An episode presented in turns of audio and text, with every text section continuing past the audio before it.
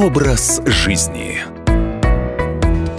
Здравствуйте, в студии Екатерина Шевцова. Помните те прекрасные времена, когда мы приходили в магазин, покупали обычное молоко, стоило на 36 копеек? У нас тогда не было альтернативы. Но сейчас в магазине и молоко обезжиренное, и соевое, и кокосовое, и овсяное, и безлактозное. Выбор огромный, но и цена тоже, кстати, не такая уж и низкая. Я предлагаю сегодня разобраться с безлактозным молоком. Что это? Лактоза – это сложный сахар, который содержится в обычном молоке и других молочных продуктах. У некоторых людей фермент для переработки лактозы отсутствует вовсе, либо присутствует в недостаточном объеме. Из-за этого после употребления обычного молока у них бывает диарея, вздутие живота и нарушение пищеварения. Такой непереносимостью чаще всего страдают люди из азиатских стран. Среди населения России количество людей с такой особенностью достигает всего лишь 20%.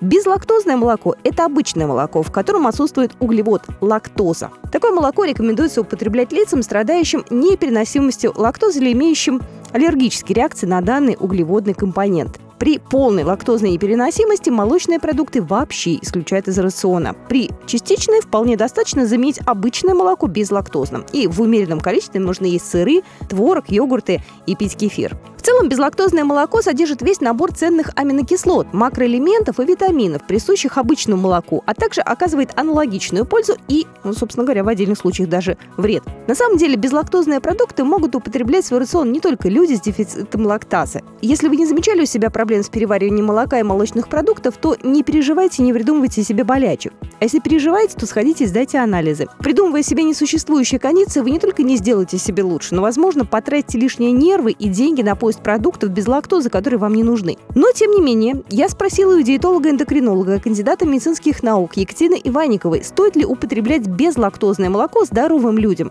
Может, оно действительно чем-то полезнее обычного?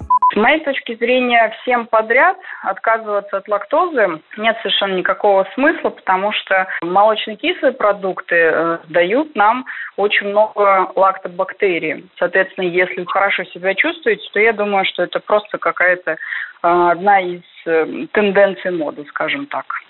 Помните главное правило – не пить молоко сверх меры. Для молодых людей максимальная допустимая норма молока 3 стакана, для среднего возраста 2. Пожилым достаточно пить по стакану. Если на употребление такого молока организм среагировал отрицательно, просто попробуйте снизить дневную норму продукту. Вред безлактозного молока на самом деле особо ничем не подтвержден никакими исследованиями. Его можно с удовольствием пить всем, ведь оно полезно и на вкус не отличается от обычного молока. Образ жизни.